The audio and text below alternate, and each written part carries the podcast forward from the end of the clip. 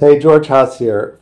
First of all, thank you to everyone who has supported Metta Group and this podcast with donations by purchasing items from our store and joining our classes and intensives online and in person.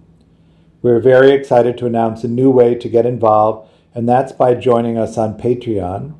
If you join at $12 per month or above, you'll get access to our daily morning meditation, which is a great way to maintain a daily practice. You can find us at patreon.com slash mettagroup. So please check it out. And once again, thank you so much for your ongoing support. You're listening to the Meditation and Attachment Podcast with George Haas. For more information, please visit our website at www.mettagroup.org.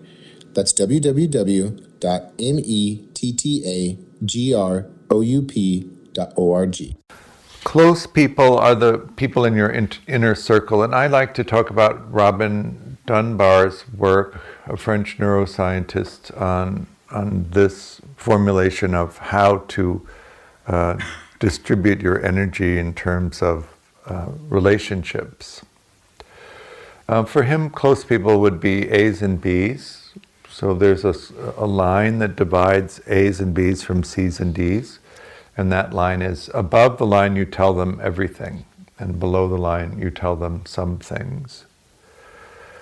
Um, do you have the sense that it's safe to be completely authentic with some people? Or do you not have that sense? And if you don't have that sense, then I would encourage you to begin to explore the possibility of getting close enough to people that you can actually tell them everything that's going on with you. I still think that you need to uh, relay this to the other person through right speech. So, is it true? Is it uh, timely? Is it helpful? Is it kind?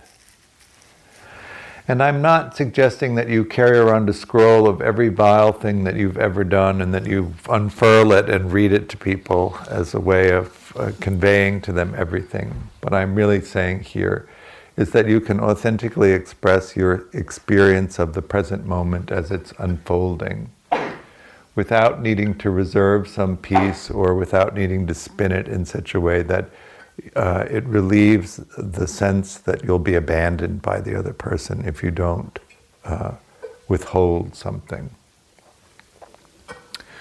Can you feel so connected and so comfortable with someone else that you don't fear being abandoned by them by expressing your authentic experience? That would be my definition of a close person.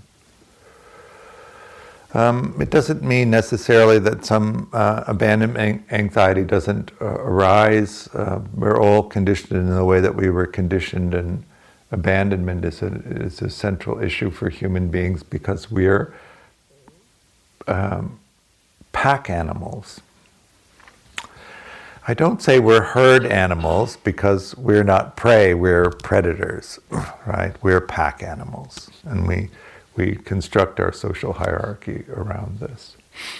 I was listening to Sapiens on the way up, um, which is a book. Uh, the author's name is escaping me, but um, if you'll note, if you're noticing in, in the dialogue uh, of uh, climate change, climate change denial is losing uh, its capacity to engage people.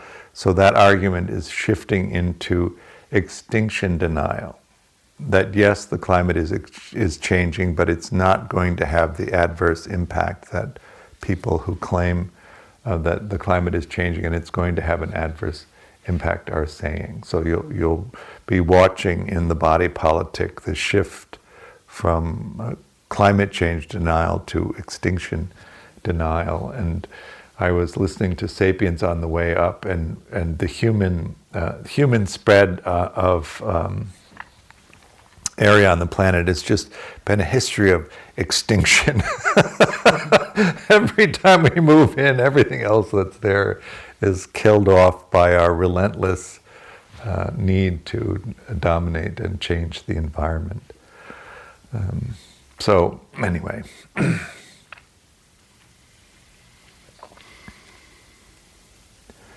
I do want us to see ourselves the way that, that we are so that we can uh, um, be authentic in our expressions.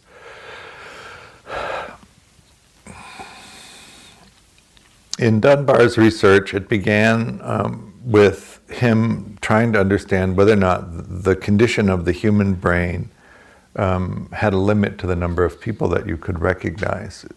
Uh, recognizing faces is very brain intensive. There's a whole part of the brain that's just devoted to recognizing faces. And what his research discovered is that, that uh, there's a buffer of about uh, 150, 150 different faces that you can remember. But then, what do I do with my 2,000 friends on Facebook? And actually, I think one of the reasons that Facebook is so popular is that it's an artificial way of extending that database.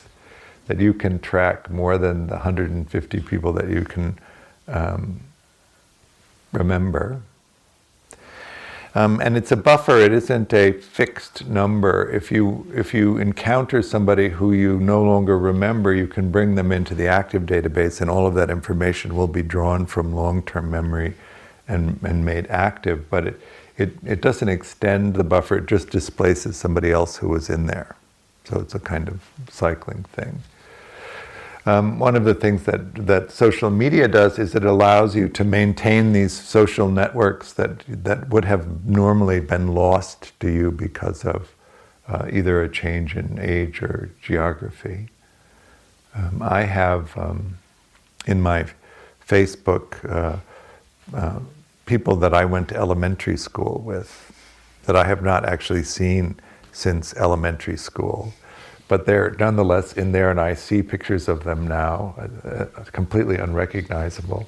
Uh, I'm taking it on faith that that person is actually Martin Fisher from second grade. But um, But that's what it has a tendency to do. It extends that. So you can sort of keep up with at least the narrative of that, and it makes it feel much more expansive. Um, then he looked to see whether that 150 number showed up anywhere in terms of the structure of society, and he found it everywhere. Um, you know, the Roman legion, a legion was 150, and our military division is around 150 that calculations for the number of police that are required is based on a number around 150. Divisions and corporations are based on this number, so it appears over and over again. We don't really need to police small groups of people because we can recognize everybody and we know who they are, and, and, and so there's no need to identify the offenders. We know, we know who they are. But once the groups get larger than that, then we need some kind of artificial outside source in order to uh, uh, enforce the, the, the common agreements uh, of our groups. Then he wanted to look at what made people the happiest and, um, and what the distribution of energy in relationships uh, was. And what he found was a group of people that were statistically much happier than uh, uh other people and they were people that had uh, A's and B's, A and B relationships. A relationships are a primary relationship that you're involved with somebody that you take care of on a daily or every other day basis. And B relationships are people that you take care of on a weekly or every other week basis. So when you begin to examine your own social network and how you put it together, um, understand that there is some research into this and some framework for how this might work. Not everybody likes to have A relationships because they they require so much resource. Some people prefer to have B relationships only. Most people uh, like to have a sexual component to the A relationship because the relationship is so uh, energy intensive. When, when they did the, the uh, research, overwhelmingly the number of A relationships that people like to have is one. Kids don't count. You're supposed to take care of them. You're not supposed to roll, reverse them and get them to take care of you. in B relationships, there was a bell curve between two and five, say, B relationships. And in the, the group that was the happiest, the distribution of energy was that 60% of your relational resources went into those relationships, the A and B relationships. So when you think about ordering your life, 60% of your relationship energy goes into three or four or five or six relationships. Then below the line, the C relationships are people that you encounter in your life. Um, maybe you make plans with them sometimes, but they're, they're the people that you ordinarily see just be, because of the structure of your life. They live in the neighborhood or they belong to different groups that you belong to or they're, they're, they're at your work. You tell them some things, but you don't tell them everything and you check in with them, say, monthly or quarterly. And that he found that most uh, adults who are active in the world have between 30 and 40 of those. So you can also estimate um, uh, how socially engaged you are based on that number.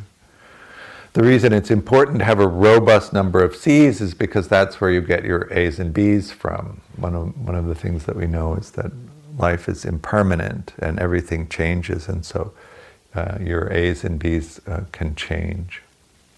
If you find a really good A or a really good B, you want to pay a lot of attention to maintaining the relationship so that you can keep it, right? They don't keep on their own. Um, and then D's are the rest of the people that round out the 150 is it surprising uh, in our culture that many people keep their families in the D category? They see them a couple of times a year at holidays, and that's it. They don't tell them anything. Um, and you, but, and you could keep them anywhere you wanted to on that hierarchy. Um, secure people, they've dropped off the list.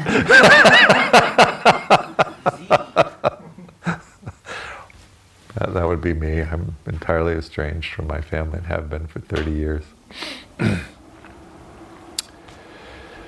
um,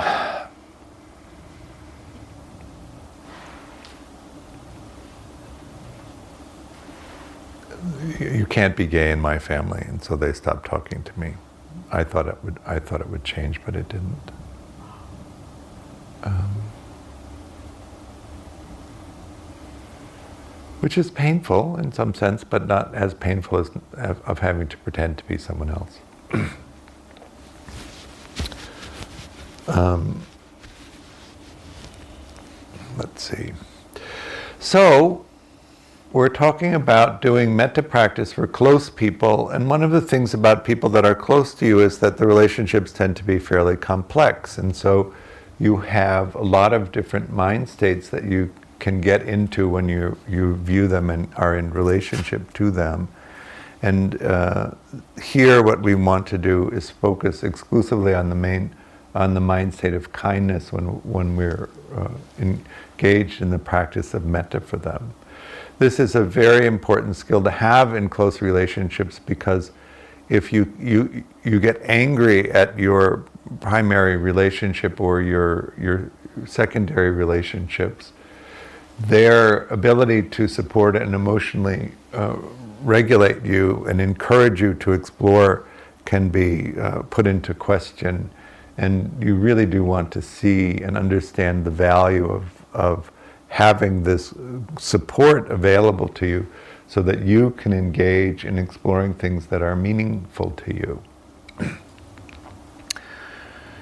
In collaborative, secure, functioning relationships, you agree to take care of the other person in a way that's meaningful to them, and you are obligated to take care of them whether or not in that moment they're capable of reciprocating that care. They make a commitment to you to take care of you in a way that's meaningful to you, and they have that obligation whether or not uh, you in that moment can reciprocate it.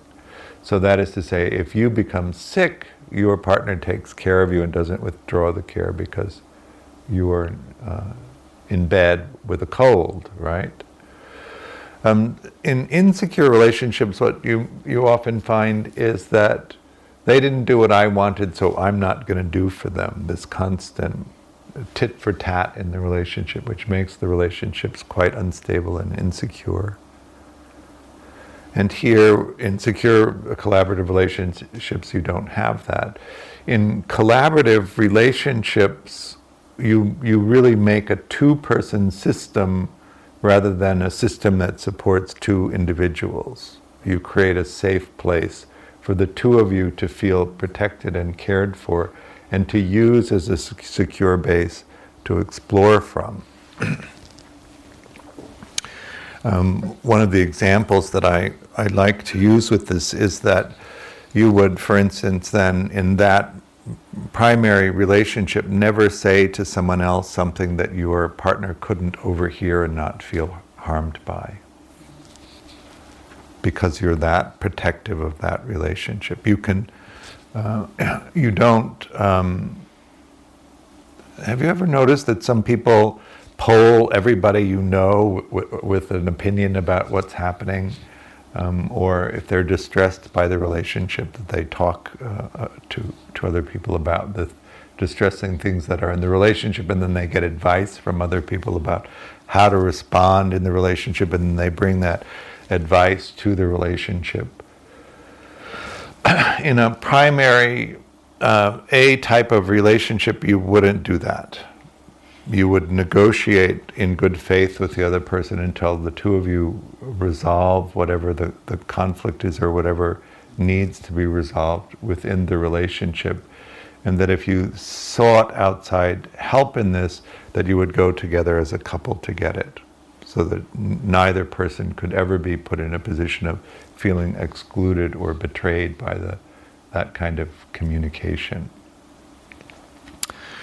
Um, I say that because when you come from a place of insecurity in relationships, moving into a place of security in relationships, you often underestimate how much energy secure relationships take. What I just described there is an extremely energy intensive involvement with the other person and, and a really very protective stance toward the other person. Um, doesn't mean that you can't seek counsel for yourself and what to do, just means you need to do it in such a way that it, it won't come back to your partner in a way that they could perceive as harming. Um, is that making sense? the reason that you would do this, sometimes this is um, not clear, the reason that you would do this is that you have a secure base that you can use then to explore. In, in close relationships, you want to settle things.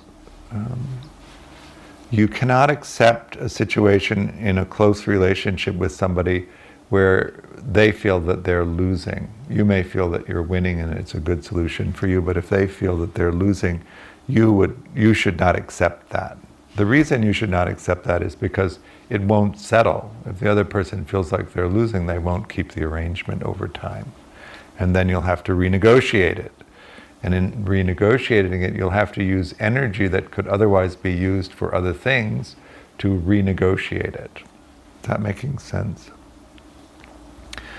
You want to continue to negotiate in good faith with your partner until you both feel like you're winning in that situation, and then you want to keep the agreement so that it settles. What this, of course, does is create a, a sense of reliability. And the basis of secure relationships is reliability and mutual care, right? Not equal care, mutual care. You take care of the other person in a way that they need to be taken care of so that they feel taken care of with the resources that are available. And they do the same for you, even if it means that the amount of care that one person is receiving is more or less than the other person is receiving.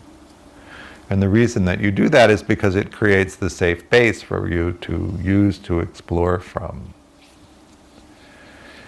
If all of the energy that you have uh, is consumed by the relationship and there's nothing left for your exploration, you're going to be constantly dissatisfied with your partner because they have not provided for you the meaningfulness that comes from exploration. As it turns out, they will never really be able to compensate you for the meaningfulness that comes from exploration. You have to go find that for yourself. And if all of the energy that you have that you might use to explore is consumed by trying to maintain the relationship, you will resent your partner. If that anger, that resentment gets to the point of contempt and you express it to them, it will be nearly impossible to repair the relationship at that point which is where this metta piece comes in. So that you, you're noticing and tracking the irritation, the resentment, the bitterness, or anything, that, the disappointment that comes up, and you're then moving yourself in the direction of kindness so that when you address these things authentically and completely in the relationship, you're able to do it in a way that's kind Kindness has a tendency to open up the capacity to talk these things through with the other person and settle them, whereas anger tends to close them down. Have you noticed? if you blast somebody with anger, they're not so open to discussing with you. the nuances of communication.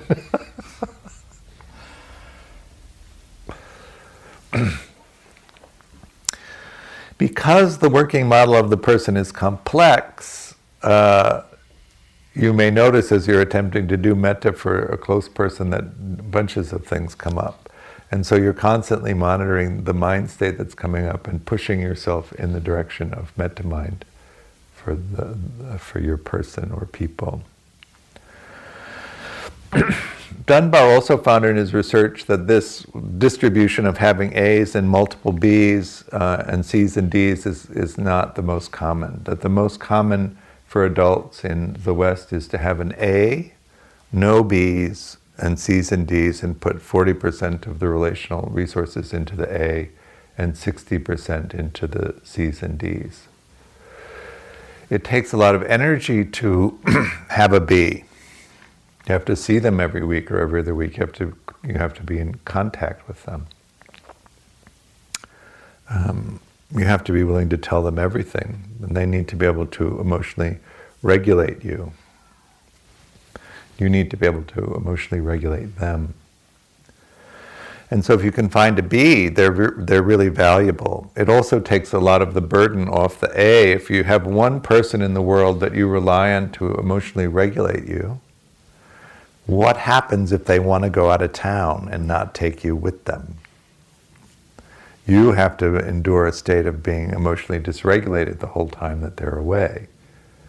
Um, or face the possibility of being emotionally di- dysregulated if something happens to you.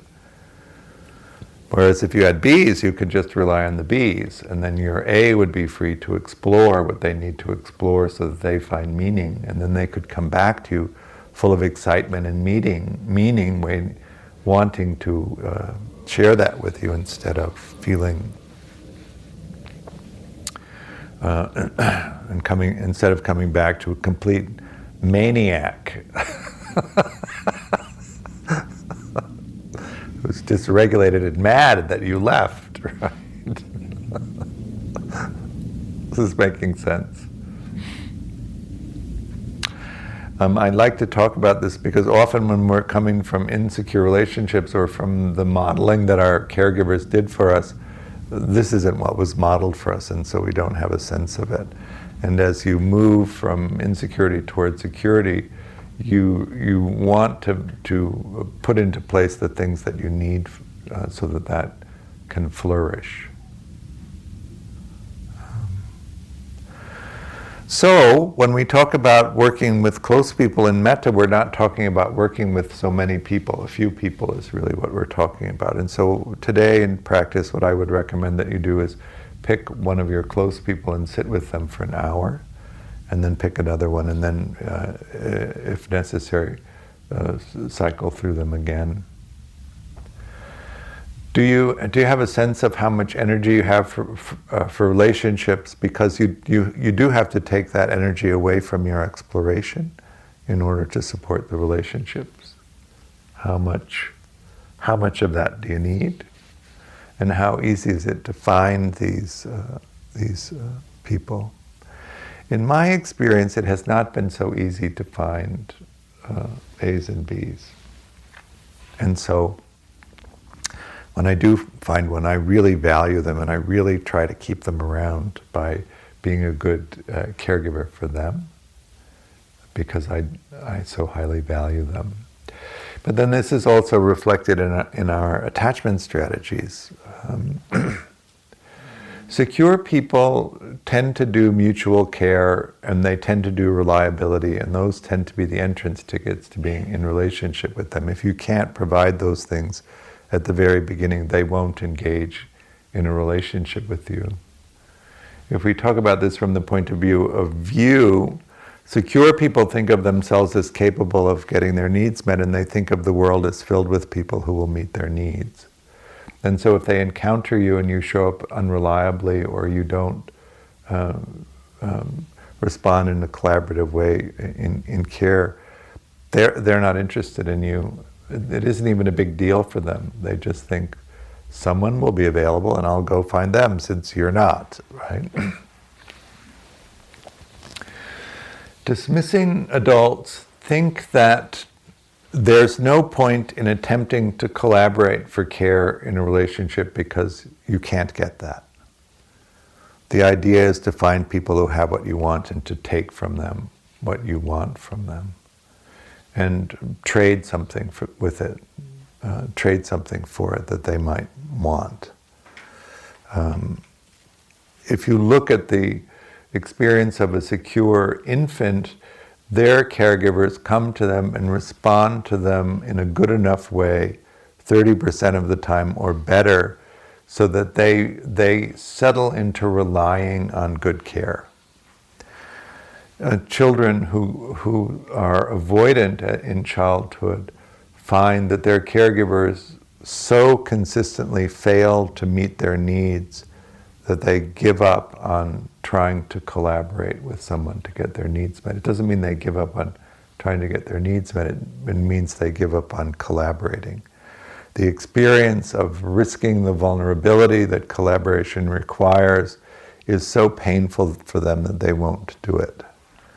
Um, so they tend to like high social value or positions of power where they can get what they want without having to collaborate. Um, preoccupied people, as children, their care is inconsistent. Sometimes the parent meets their needs, sometimes the parent misattunes, sometimes they don't provide the care. And so the, the child becomes totally focused on the other person but they never have a sense of safety in uh, and uh, enough safety that they're willing to explore on their own. And so, as children, they learn to abandon their exploration. As adults, then, they look for other people that explore things that they f- might find meaningful to them and to try and participate in that vicariously without actually having to do the exploration themselves. And then uh, disorganized uh, kids um, are either frightened of their caregiver or their caregiver is so frightened of them that when the, the kids attempt to uh, empathetically connect to their caregiver, the emotional turmoil of their caregiver is frightening to the child, dysregulating to the child when they grow up to be an, uh, adults, they don't feel safe to be vulnerable. And so they don't tend to be able to show up reliably or, or to collaborate on, on care. Is that making sense?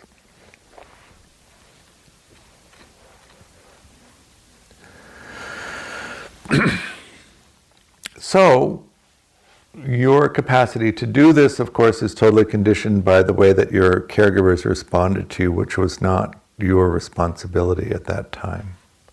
By the time you're 10 months old, you will have an attachment strategy which 75% of people will use their entire life without changing it.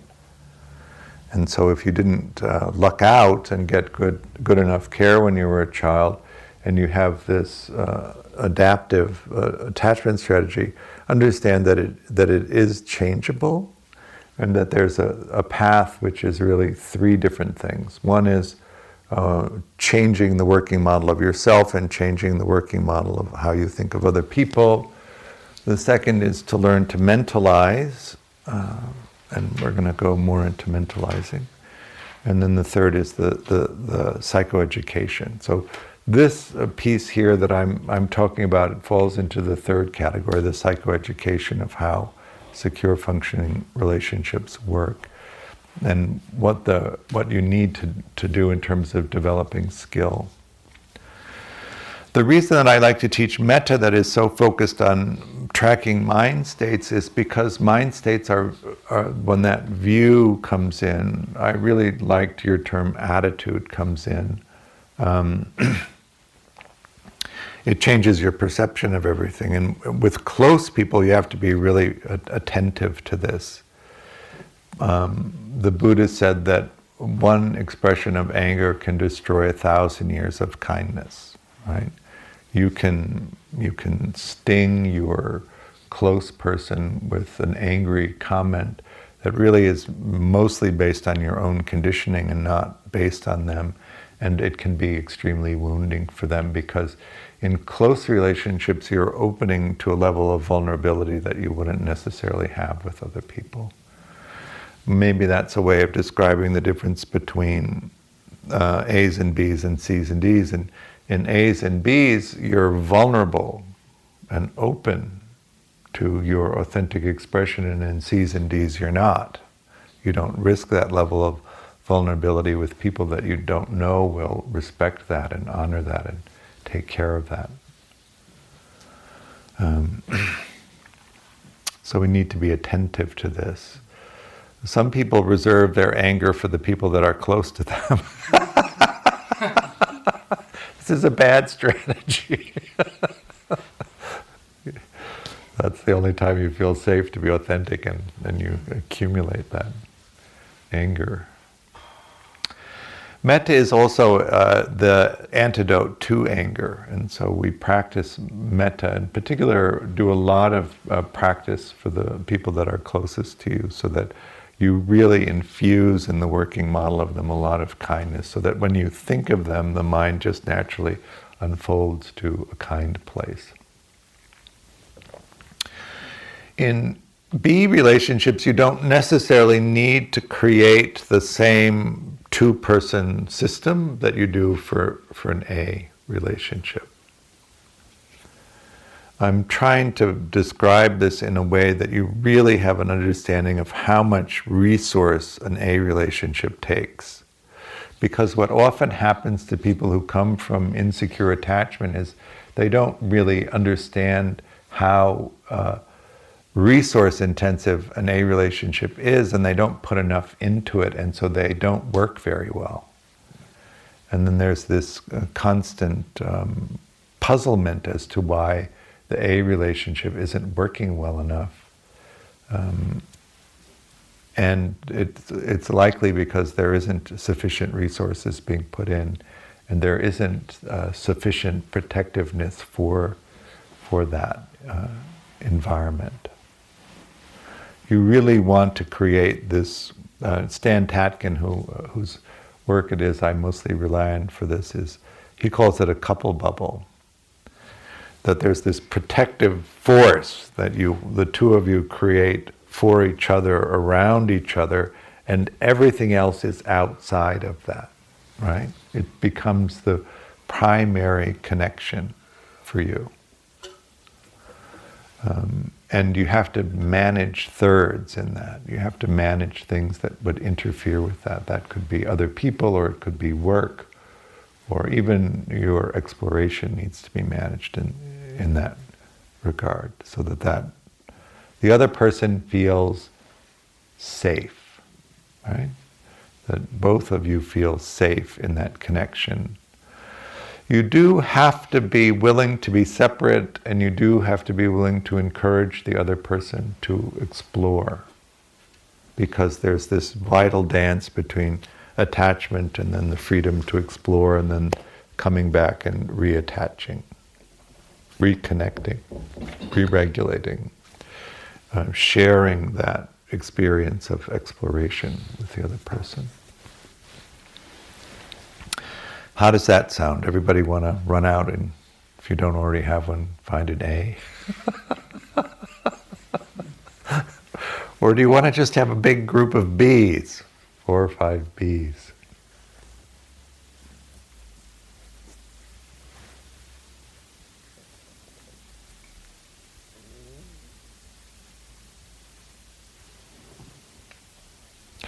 Any statements?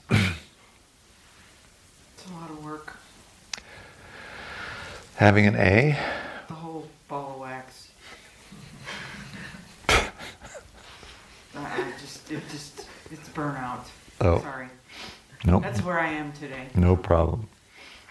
I get it, but Jesus Christ. that's not a fair. Mary and Joseph. As Shin, Shinzen would say, well, what else are you going to do? Suffer? True. It just seems like a lot between the exploration and the maintaining of them.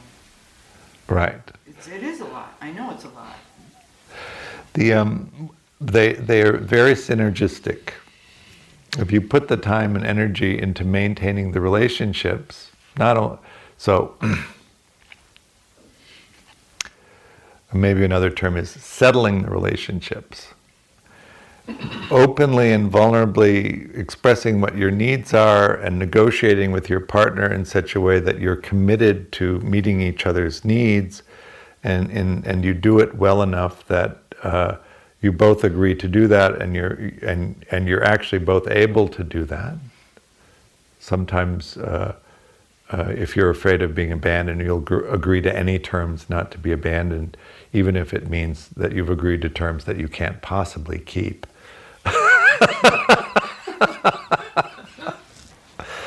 and then when you can't keep them, the situation stirs up again, right? That's not what I'm talking about, although that's a very typical way of doing it. You want to really be uh, clear and honest and uh, come to terms where both parties feel that they're winning in a way that each of you are willing to maintain it so that issue settles, and you don't have to use any energy to negotiate it anymore or to fix it later. And that that, ex- that energy that doesn't get consumed by having to repair the relationship over and over again is then free to use to explore what has meaning. And in, in that authentic exchange, if, some, if the terms aren't what you want, then you can't agree to them. And the, and your partner has to be willing to keep negotiating with you until you each feel that you have come to a place where it's, it's something that you're willing to do over the long term. And that not to um, um, use as a source of dissatisfaction the length of time or the depth of the discussion in order to get to that place where you both feel settled because the idea is to negotiate the terms of your uh, care for each other in such a way that it does finally settle and you don't have to attend to it besides the obligation that you've made for yourself in the relationship. Then, as, as the relationship progresses and you settle more and more of these things, the relationships hum along and, and are very supportive and reliable for you, and that frees up a, a, a greater bandwidth for you to then be able to explore what's meaningful. And that that's really how these, these uh, long lasting relationships tend to work well. Um, it's, it's fairly easy to let a B become a C because you just stop telling them everything. You don't need them to agree to it. It's really how you hold the relationship. Um, and you need to feel safe in the relationship in order to, to make them a B. Uh, so when you meet somebody, uh, particularly adults, uh, where everybody's already probably over obligated anyway, and f- finding a way of changing your calendar and them changing their calendar so that you can see each other frequently enough takes time anyway. Is that making sense? Um, boundaries are yours, not not. You cannot make an agreement with somebody for them to help you keep your boundary. You cannot say, "Here's my boundary, keep it for me." You have to keep your own.